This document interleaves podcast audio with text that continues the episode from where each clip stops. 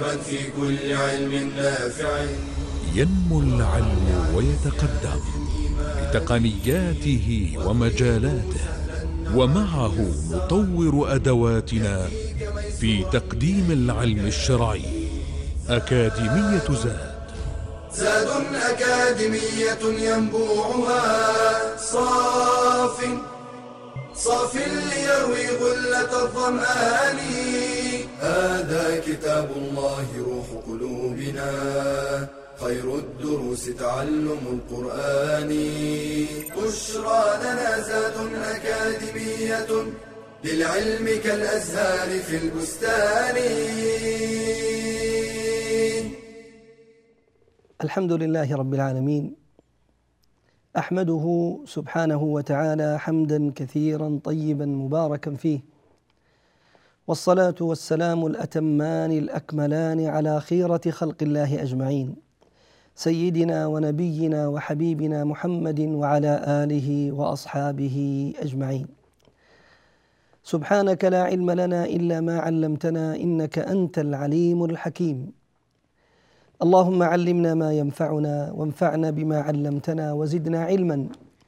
ما شاء الله كان. ونعوذ بالله من حال أهل النار. اللهم لا سهل إلا ما جعلته سهلا وأنت تجعل الحزن إذا شئت سهلا. اللهم ارزقنا الإخلاص والتوفيق والقبول والعون إنك ولي ذلك والقادر عليه. ثم أما بعد أيها الأحباب الكرام أهلا وسهلا ومرحبا بكم في روضة من رياض الجنة وفي مجلس من مجالس الذكر والإيمان. نلتقي وإياكم مع القرآن الكريم. نلتقي وإياكم مع القرآن الكريم الذي هو أشرف ما يذكر وأعظم وأجل ما يقال. كتاب الله تبارك وعز وجل. من جلس في مجلس يتلى فيه هذا القرآن كان له عظيم الثواب وسعة الأجر. كيف لا؟ وقد قال الصادق المصدوق صلى الله عليه وسلم ما اجتمع قوم يتلون كتاب الله ويتدارسونه فيما بينهم إلا نزلت عليهم السكينة وغشيتهم الرحمة وحفتهم الملائكة وذكرهم الله في من عنده. سواء أكانت هذه التلاوة تلاوة بقراءة هذا القرآن الكريم أو كانت هذه التلاوة تلاوة لمعانيه كما نحاول أنا وإياكم في هذا اللقاء أن نعيش معها. أو كانت هذه التلاوة تلاوة عمل. فالتلاوات للقرآن كما ذكر أهل العلم على ثلاثة أقسام تلاوة لفظه وتلاوة معناه ببيان معانيه وتلاوة العمل الذي هو الأصل والذي من أجله أنزل هذا القرآن الكريم. أسأل الله أن يجعلني وإياكم من التالين لكتاب الله حق تلاوته. إنه ولي ذلك والقادر عليه. أيها الأحبة الكرام لا زلنا نعيش وإياكم مع سورة البروج. ووصل بنا الحديث في اللقاء الماضي إلى قول الله تبارك وتعالى وهو الغفور الودود فعرف سبحانه وعز وجل ووصف نفسه بهذا الوصفين بهذين الوصفين الرائعين بوصف المغفرة. وبوصف الود فهو الغفور وهو سبحانه وتبارك وتقدس الودود.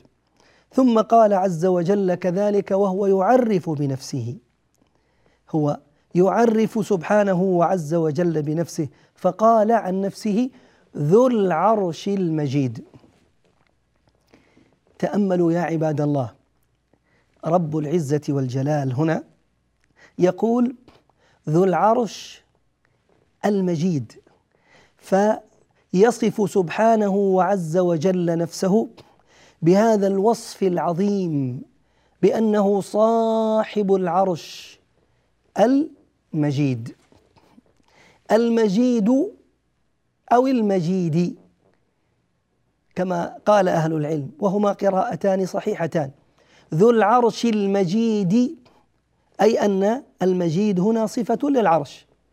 أو ذو العرش المجيد فيكون المجيد صفة لله تبارك وعز وجل وكلا الأمرين صحيحين بفضل الله تبارك وتعالى. العرش هو السرير الذي يستوي عليه الحق تبارك وتعالى.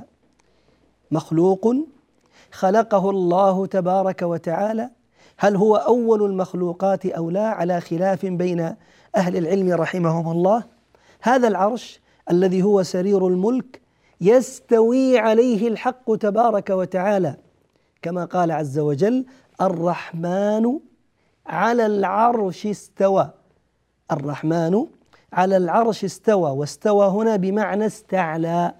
استوى هنا بمعنى استعلى أي أنه عز وجل مستعل على هذا العرش الذي كما قلنا هو سرير الملك. وهو مخلوق عظيم غاية في العظم. وغاية في السعة كما ذكر أو جاء في السنة بيانه ووصفه عن رسول الله صلى الله عليه وسلم. فمن ذلك مثلا أنه عليه الصلاة والسلام أخبر أن السماوات السبع والأراضين السبع لو وضعت في الكرسي لاحظ ليس في العرش وإنما في الكرسي. وما هو الكرسي؟ الكرسي هو موضع قدمي الرب كما قال ابن عباس. فهم أي السماوات السبع والأراضين السبع في الكرسي كأنها سبعة دراهم سبعة دراهم ألقيت في ترس وهو ما يتترس به المقاتل ما يدفع به عن نفسه يعني ضربات السيوف والرماح والنبل إلى غير ذلك. وإذا وضع الكرسي بما فيه من سماوات وأرض في العرش لاحظ إذا وضع الكرسي الذي هو بهذه العظمة التي ذكرناها بما فيه من سماوات وأرض. إذا وضع في العرش الذي يستوي عليه الحق تبارك وتعالى فهو كحلقة حلقة قطعة من الحديد محلقة ألقيت في فلاه من الأرض. خذ قطعة حديد ثم ألقها في صحراء من الأرض. هل ترى لها من الأثر شيء؟ الجواب كلا. فكذلك هو وضع السماوات والأرض والكرسي في عرش الله تبارك وتعالى الذي يستوي سبحانه وتبارك وتعالى عليه. فأقول امران الأمر الأول فما هو حجمك أنت أيها الإنسان أمام هذا العرش؟ بل ما هو حجمك أمام صاحب العرش تبارك وعز وجل؟ الجواب تعرفه أنت. الأمر الثاني إذا كان هذا العرش الذي هو مخلوق من مخلوقات الله تبارك وتعالى والذي هو محل استعلاء الله واستوائه عليه عز وجل وتبارك وتقدس اذا فرب العزة والجلال صاحب هذا العرش الذي خلق هذا العرش كم هي؟ عظمته تبارك وتعالى وتقدس وصدق ربي ولا يحيطون به علما. وصدق ربي ليس كمثله شيء وهو السميع البصير. تبارك وعز وجل اعرف قدرك اعرف قيمتك اعرف وزنك. يا من تتعدى على حرمات الله يا من تصرخ وتجهر بالكفر بين يدي الله. اعرف قيمتك وعظيم خالقك الذي أمرك كله بيده تبارك وعز وجل. اذا هو تبارك وتعالى ذو العرش المجيد أي صاحب العرش. وهو من هذه الآية يريد عز وجل والأمر كذلك أن يعظم لنا ذاته أن يعظم لنا ذاته المقدسة من أجل أن تمتلئ قلوبنا من أجل أن تمتلئ قلوبنا بعظمته وبمهابته تبارك وعز وجل. ذو العرش المجيد فيكون العرش كذلك شيئا مجيدا أي عظيما أو ذو العرش هو سبحانه وعز وجل المجيد. فهو سبحانه وعز وجل المجيد صاحب المجد الذي بلغت صفاته غاية السعة. تبارك وعز وجل. ولنا لقاء بعد الفاصل إن شاء الله تعالى. بشرى لنا زاد أكاديمية للعلم كالأزهار في البستان.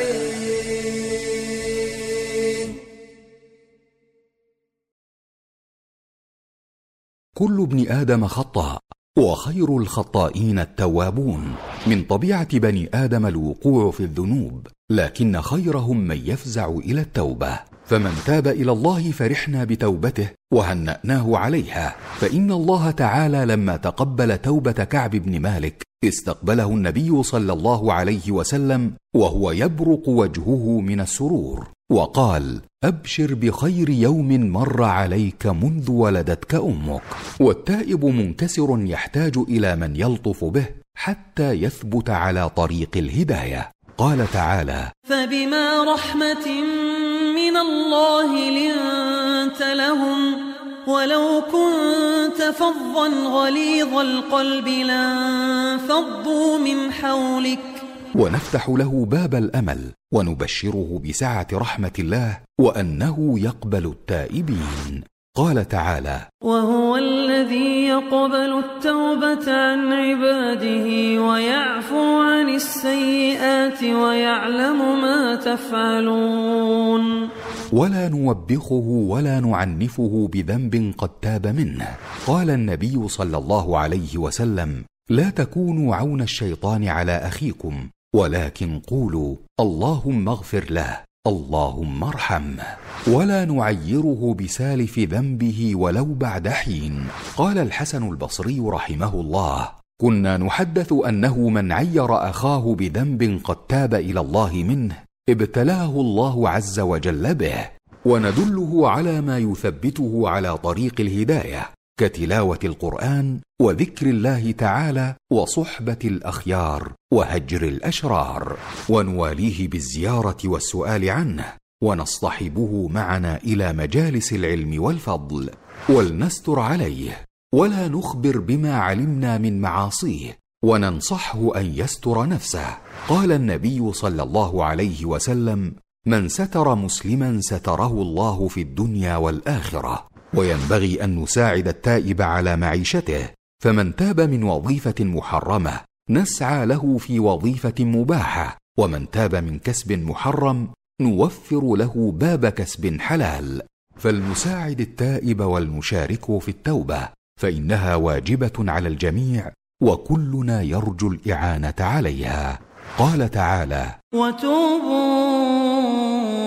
إلى الله جميعا أيها المؤمنون لعلكم تفلحون. بشرى لنا زاد أكاديمية للعلم كالأزهار في البستان. حياكم الله أيها الكرام. أهلا وسهلا ومرحبا بكم. أحمد الله على فضله وإنعامه وأصلي وأسلم على سيدي رسول الله.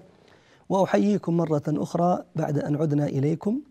وكنا نتحدث قبل الفاصل عن قول الله تبارك وتعالى ذو العرش المجيد. ثم قال تبارك وتعالى أيضا وهو يصف لنا ذاته المقدسة. ويبين لنا شيئا من عظمته. فقال عز وجل فعال لما يريد. يا عبد الله يا أمة الله تأملوا أيها المشاهدون الكرام ربكم عز وجل فعال فعال لما يريد. ليس فقط يفعل بل هو فعال. فعال لماذا بهذه المبالغة العظيمة؟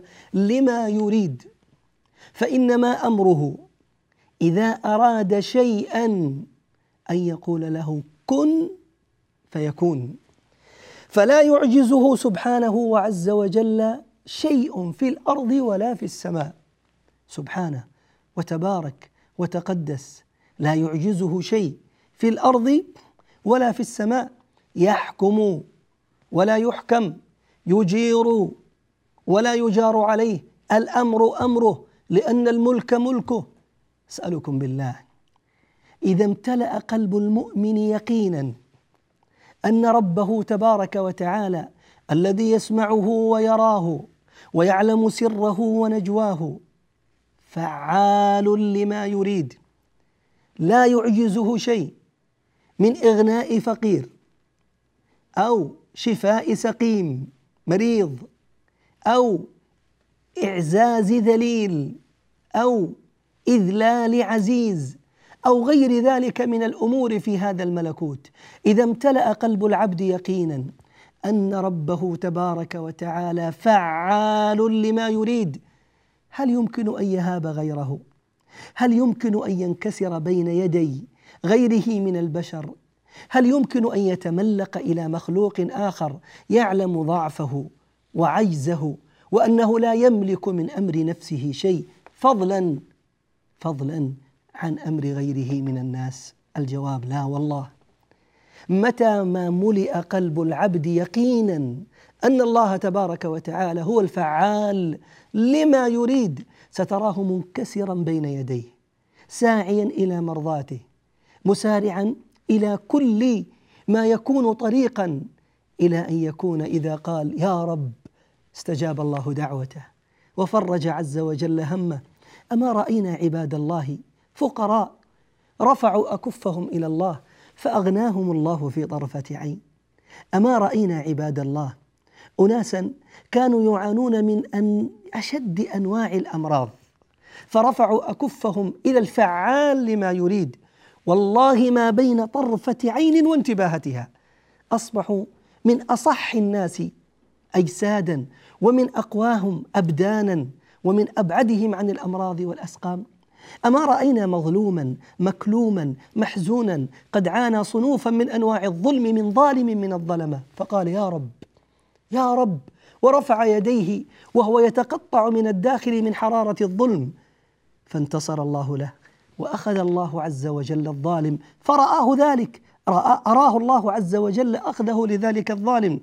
عيانا بيانا وأشفى الله عز وجل قلبه وأراح فؤاده بما فعل بذاك الظالم. الجواب بلى بلى بلى في كل ذلك قد كان. أما رأينا أناسا بعزهم الدنيوي وبمجدهم وسلطانهم تكبروا وتعالوا وأذلوا خلق الله فرفعت الأكف إلى الله عز وجل تطلب الانتصار منهم وأخذهم فأخذهم الله. إنه الفعال لما يريد. لا يعجزه شيء لا يعجزه شيء في الأرض ولا في السماء. قد يتأخر عبد الله قد يتأخر الأمر لفترة معينة بعد دعائك لحكمة يريدها الله عز وجل. كيف؟ قد تكون مريضا قد تكون مصابا بألم لا يريحك بالليل ولا بالنهار. فتدعو الله عز وجل مرة واثنين وثلاثة وتؤخر الإجابة. لما لعل الله عز وجل يريد أن يسمع منك تلك الدعوات؟ فتزداد قربا من رب الأرض والسماوات. لعل الله يريد من هذا العبد أن يكون إليه أقرب وإليه أخشع وإليه سبحانه عز وجل وبين يديه أذل فيؤخر برأه ليسمع همساته ويرى حبه لخالقه وسيده ومولاه. لعل الله تبارك وتعالى يريد أن يطهر ذنوبا فيك عبد الله. لا يطهرها إلا مثل هذا المرض ومثل هذا الأنين ومثل هذا الألم الذي صبه الله تبارك وتعالى عليك. فيرى الله عز وجل صبرك عليه. يرى الله صبرك على هذا المرض فيمحو ما كان من ذنوب ومعاصي. بل لعل الله عز وجل أراد أن يرفعك إلى عليين. لك صلاة لك صيام لك بر لك قراءة قرآن لك مشاركات في الدعوة والأمر بالمعروف والنهي عن المنكر بل لك خدمة للإسلام ربما لا يقدمها الكثير من المسلمين. كل ما تفعله ربما شابه شيء من شائبة الرياء والسمعة. فيريد الله عز وجل لك بما علم من صدق في قلبك أحيانا أن يرفعك إلى عليين. فلا يمكن أن تصل إلى تلك المرتبة بتلك الأعمال التي أنت تعملها بين يديه. فلا يمكن أن تصل إليها إلا بعبادة الصبر فيبتليك فتصبر فترفع إنما يوفى الصابرون أجرهم بغير حساب. اذا أنت تعبد ذلك الرب العظيم الذي هو فعال لما يريد فعال لما يريد سبحانه وتبارك وتقدس فاملأ قلبك يقينا واملأ قلبك إيمانا بهذا تحلو لك الحياة. ومهما كانت مرارتها ستجدها عسلا بإذن الله عز وجل وحلاوة في فمك. رزقنا الله وإياكم هذا اليقين العظيم. اذا فعال لما يريد. ثم قال تبارك وتعالى هل أتاك حديث الجنود؟ هذا الخطاب لمن؟ لمحمد عليه الصلاة والسلام.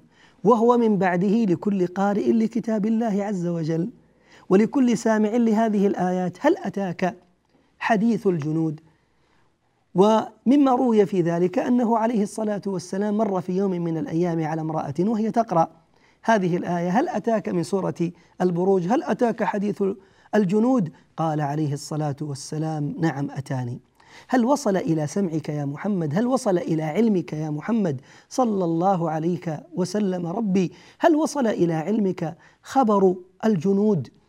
أي جنود؟ قال الله فرعون وثمود.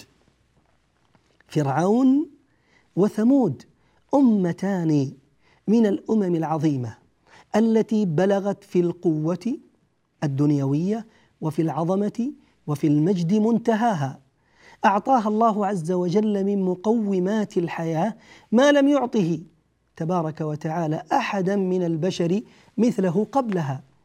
هل استخدمت تلك النعم والخيرات؟ هل استخدمت تلك القوة التي أعطاها الله تبارك وتعالى إياها؟ هل استخدم فرعون وقوم ثمود وقوم فرعون أيضا تلك الخيرات وذلك المجد وذلك العز في طاعة الله؟ وفي رضوان الله وفي التقرب إلى الله تبارك وتعالى. هل أتاك حديث الجنود؟ هل وصل إليك خبرهم؟ وما فعلوا وما فعل الله تبارك وتعالى بهم؟ وانظر كيف يخص الله عز وجل هاتين الأمتين دون غيرهما. وذلك لما بلغ كما قلت من العظمة من المجد من الأبهة البشرية حتى أنها طغت وبغت وتجاوزت الحدود. هل أتاك حديث الجنود الملأ الذين كانوا مع فرعون وأولئك الملأ من قوم ثمود؟ أما فرعون فهو ذلك الطاغية الذي تعالى على الله تبارك وتعالى حتى وصل به الحال أن يقول أنا ربكم الأعلى. ها؟ أنا ربكم الأعلى. ثم قال ما علمت لكم من إله غيري. تخيل تأمل في هذا الكفر الذي وصل إليه هذا البشر الحقير الذي أوله نطفة مذرة وآخره جيفة قذرة وهو بين هذا وهذا يحمل في بطنه العذرة. هذا كلامه. يقول ها أنا ربكم الأعلى أعاذنا الله وإياكم من الكفر وأهله وللحديث بقية إن شاء الله بعد الفاصل. بشرى أكاديمية للعلم كالأزهار في البستان.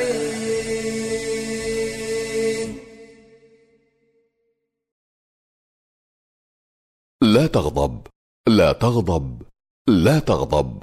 هكذا كررها النبي صلى الله عليه وسلم مرارا تأكيدا لأهمية اجتناب الغضب ودفع أسبابه. فالغضب نار في القلب وشرر في العين وتوتر في الأعصاب وسرعة في الانتقام. وسوء في التصرف. وكم مزق الغضب من صلات وقطع من أرحام وأشعل من عداوات. والمسلم العاقل يبادر إلى إطفاء نار الغضب قبل اشتعالها. وقد جاءت السنة والآداب الإسلامية بأسباب تعين على ذلك. منها السكوت. ذكر الله عز وجل والاستعاذة به من الشيطان الرجيم لقوله تعالى واما ينزغنك من الشيطان نزغ فاستعذ بالله إنه سميع عليم. ولقوله صلى الله عليه وسلم في رجل رآه غاضبا إني لأعلم كلمة لو قالها ذهب عنه ما يجد. لو قال أعوذ بالله من الشيطان ذهب عنه ما يجد. تغيير الهيئة بالجلوس والاضطجاع لقوله صلى الله عليه وسلم إذا غضب أحدكم وهو قائم فليجلس فإن ذهب عنه الغضب وإلا فليضطجع. تذكر ما يؤول إليه الغضب من الندم وسوء العاقبة. استحضار ثواب من كظم غيظه. قال تعالى والذين يجتنبون كبائر الإثم والفواحش وإذا ما غضبوا هم يغفرون. قيل لابن المبارك اجمع لنا حسن الخلق في كلمة. فقال ترك الغضب. قال النبي صلى الله عليه وسلم ليس الشديد بالسرعة إنما الشديد الذي يملك نفسه عند الغضب. بشرى لنا زاد أكاديمية للعلم كالأزهار في البستان. حياكم الله أيها الكرام. أهلا وسهلا ومرحبا بكم. عدنا إليكم بعد الفاصل. وكنا قبل الفاصل يا رعانا الله وإياكم. نتحدث وإياكم عن قول الله تبارك وتعالى لنبيه عليه الصلاة والسلام وهو أيضا خطاب لنا بعده. هل أتاك حديث الجنود؟ فرعون وثمود هل وصل إلى علمك يا محمد صلى الله عليه وسلم؟ خبر أولئك الملأ سواء كانوا من الوزراء من العظماء من الحاشية من الناس. خبر فرعون وثمود أي ملأ وجنود فرعون وثمود. أما فرعون فهو ذلك الطاغية العظيم الذي ذكرناه قبل الفاصل الذي بلغ في الكفر منتهى واستخدم ألوانا وصنوفا في التعذيب والتنكيل والتقتين بل والمعاندة والمحادة لرسول من أولي العزم من الرسل موسى عليه السلام ومن معه أخوه هارون ومن معه من المؤمنين. فأنجى الله عز وجل المؤمنين وأهلك الله تبارك وتعالى كما ذكرنا فرعون ومن معه فأغرقناهم أجمعين. وأما ثمود فهم قوم صالح قوم صالح عليه السلام. جاء إليهم في تلك الأمة قوم ثمود الذين بلغوا نعوذ بالله القمة في الكفر والعناد لله تبارك وتعالى وقد أعطاهم الله تبارك وتعالى من متاع الدنيا وحطامها بل وآتاهم من القوة في أجسادهم ما استطاعوا به نحت الجبال وحفر الجبال واتخاذها مساكن يسكنون فيها. ثم بعد ذلك أرسل الله إليهم رسولا يدعوهم إلى عبادته يدعوهم إلى وحدانيته يدعوهم إلى أن يعظموه فيعبدوه وحده لا شريك له فكان واقعهم وحالهم أنهم كذبوه ثم مع استمرارهم في في في في كفرهم وعنادهم واستكبارهم طلبوا منه أن يبعث إليهم آية، أي آية؟ قالوا إن أردتنا أن نؤمن بك فنريدك أن تخرج من هذه الصخرة ناقة عشراء. ناقة من هذه الصخرة عشراء حامل في شهرها العاشر. فما كان منه إلا أن رفع يديه إلى الله عز وجل ودعا الله تبارك وتعالى. فرأوا بأم أعينهم تلك الصخرة وهي تتمخض فخرجت منها تلك الناقة الحامل. ثم أيام فوضعت ثم فرض عليهم أنهم يقدروها وأن لها شرب يوم ولهم شرب يوم معلوم. فما كان منهم عياذا بالله إلا أن زادوا في عنادهم. وزادوا في كفرهم وغيهم وضلالهم فعقروا الناقة وعقرها أشقاهم بعد أن تمالأ الجميع على قتلها وقد حذرهم من ذلك وأنذرهم فقتلوها. فأخذهم الله تبارك وتعالى أخذ عزيز مقتدر. كذبت ثمود بطغواها إذ انبعث أشقاها فقال لهم رسول الله ناقة الله وسقياها فكذبوه فعقروها فدمدم عليهم ربهم. لاحظ دمدم عليهم ربهم بذنبهم فسواها ولا يخاف عقباها. ماذا فعلوا؟ قتلوا تلك الناقة وعقروها وتمالأوا على ذلك فدمدم الله عز وجل عليهم. أخذتهم الصيحة أهلكهم الله تبارك وتعالى إهلاكا عظيما. والله لم يبق تبارك وتعالى منهم. عينا تطرف ولا لسانا يتحدث. أخذهم تبارك وتعالى أخذ عزيز مقتدر. الحال أن هؤلاء القوم يا محمد صلى الله عليه وسلم من قريش إن لم يؤمنوا وإن لم يتعظوا وإن لم يرجعوا ويعودوا إلى الله فإن حالهم سيكون حال أولئك تماما. إن لم يعودوا إلى الله فإن حالهم ومصيرهم سيكون كمصير أولئك. وقد كان الكثير من ذلك للكثير منهم بعد أن أخذهم الله تبارك وتعالى فنكل بهم عز وجل في بدر وفي غيرها فأقر الله وأشفى قلوب الذين آمنوا. هل أتاك حديث الجنود فرعون وثمود؟ ثم قال تعالى في بيان حالهم وحال القرشيين الذين يعيشون في زمن النبي صلى الله عليه وسلم ويسمعون عن أخبار قوم فرعون وقوم ثمود لأن القرشيين كانوا أكثر الناس سماعا لخبر هاتين الأمتين قوم فرعون وقوم ثمود لقرب لقرب المكان فالفراعنة وفرعون كان في مصر وقوم ثمود من أهل الجزيرة العربية وكانت أخبارهم منتشرة وكانت أخبارهم قد وصلت إلى القرشيين ومع ذلك لم يرعوا ولم يستجيبوا لله ولم يؤمنوا بوحدانية الله فيصدقوا كذلك برسالة رسول الله صلى الله عليه وسلم. فالحال أنهم مكذبون. فقال عز وجل بل الذين كفروا في تكذيب حال هؤلاء الكفار أنهم لم يؤمنوا بالله. وكان الواجب أن يؤمنوا لكنهم كذبوا. بل الذين كفروا في تكذيب دائم مستمر وعدم تصديق بخبر الله تبارك وتعالى وخبر رسوله صلى الله عليه وآله وصحبه وسلم. بل الذين كفروا في تكذيب والله من ورائهم محيط. الله. انظر إلى إلى إلى إلى جمال هذه الآية التي تحمل بيان عظيم علم الله تبارك وتعالى وإحاطته بالدقيق والعظيم والجليل والحقير وهي في نفس الوقت تحمل معنى التهديد لهؤلاء المكذبين بهذا الشرع وبهذا الدين. فالله عز وجل بهم محيط. محيط أي أنه سبحانه عز وجل يعلم كل أمورهم فلا تخفى عليه سبحانه وتعالى من أمورهم خافية. يسمع عز وجل كلامهم ويرى سبحانه وعز وجل أفعالهم ويعلم تبارك وتعالى ما تخفيه صدورهم من المكر ومن الكيد بل ومن الحقد ها؟ والحسد لهؤلاء المسلمين. بل الذين كفروا في تكذيب والله الله الذي هو فعال لما يريد هو سبحانه وعز وجل له الأسماء الحسنى له الصفات العلى والله من ورائهم محيط أي عليم بكل أمورهم.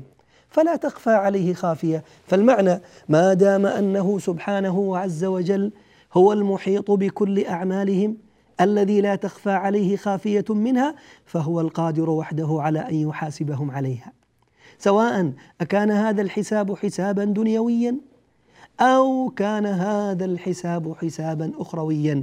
فإنه عز وجل هو الذي بكل شيء محيط وهو من ورائهم محيط بكل أعمالهم سبحانه وتبارك وتقدس. ثم ختم عز وجل هذه الصورة المباركة بتمجيده عز وجل وتبارك وتقدس لهذا القرآن.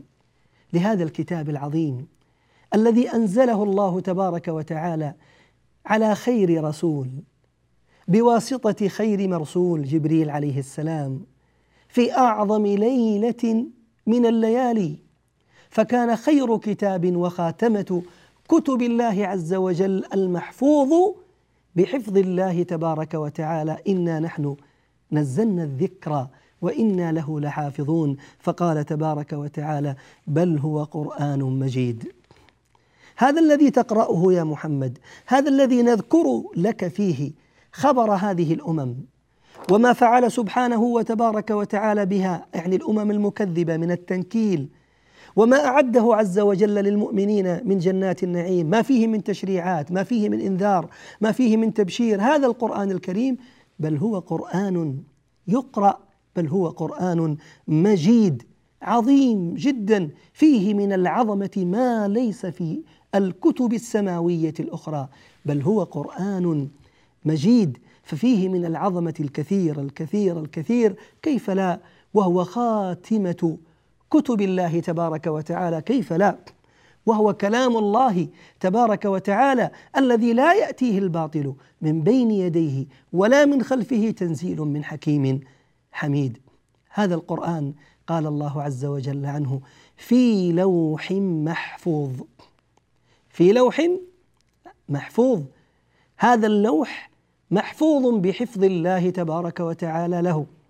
هذا اللوح لا يعلم حقيقته لا يعلم مكانه لا يعلم كيفيته إلا الله تبارك وعز وجل. هو لوح كتب الله عز وجل فيه هذا القرآن الكريم الذي هو كلامه تبارك وتعالى ومحفوظ بحفظ الله عز وجل فلا يستطيع أحد من الخلق مهما بلغت منزلته ومهما عظم حاله أن يغير أو أن يبدل فإن الحافظ له هو الله تبارك وتعالى. إنا نحن نزلنا الذكر وأنا له لحافظون. حافظون وهو في اللوح المحفوظ في لوح محفوظ. وحافظون وهو بين هاتين الدفتين وهو في هذه الدنيا. فلا يستطيع أحد أن يغير عمدا أو بغير عمد إلا ويستبين أمره بأولئك القراء الأفذاذ الأعلام الحفظة. لكتاب الله تبارك وتعالى. وفقنا الله وإياكم لكل خير. جعلنا الله وإياكم مباركين حيثما كنا. وصل اللهم وسلم وبارك على سيدنا محمد وعلى آله أجمعين. وإلى حلقة قادمة إن شاء الله وسوره جديدة من سور جزء عما نستودعكم الله.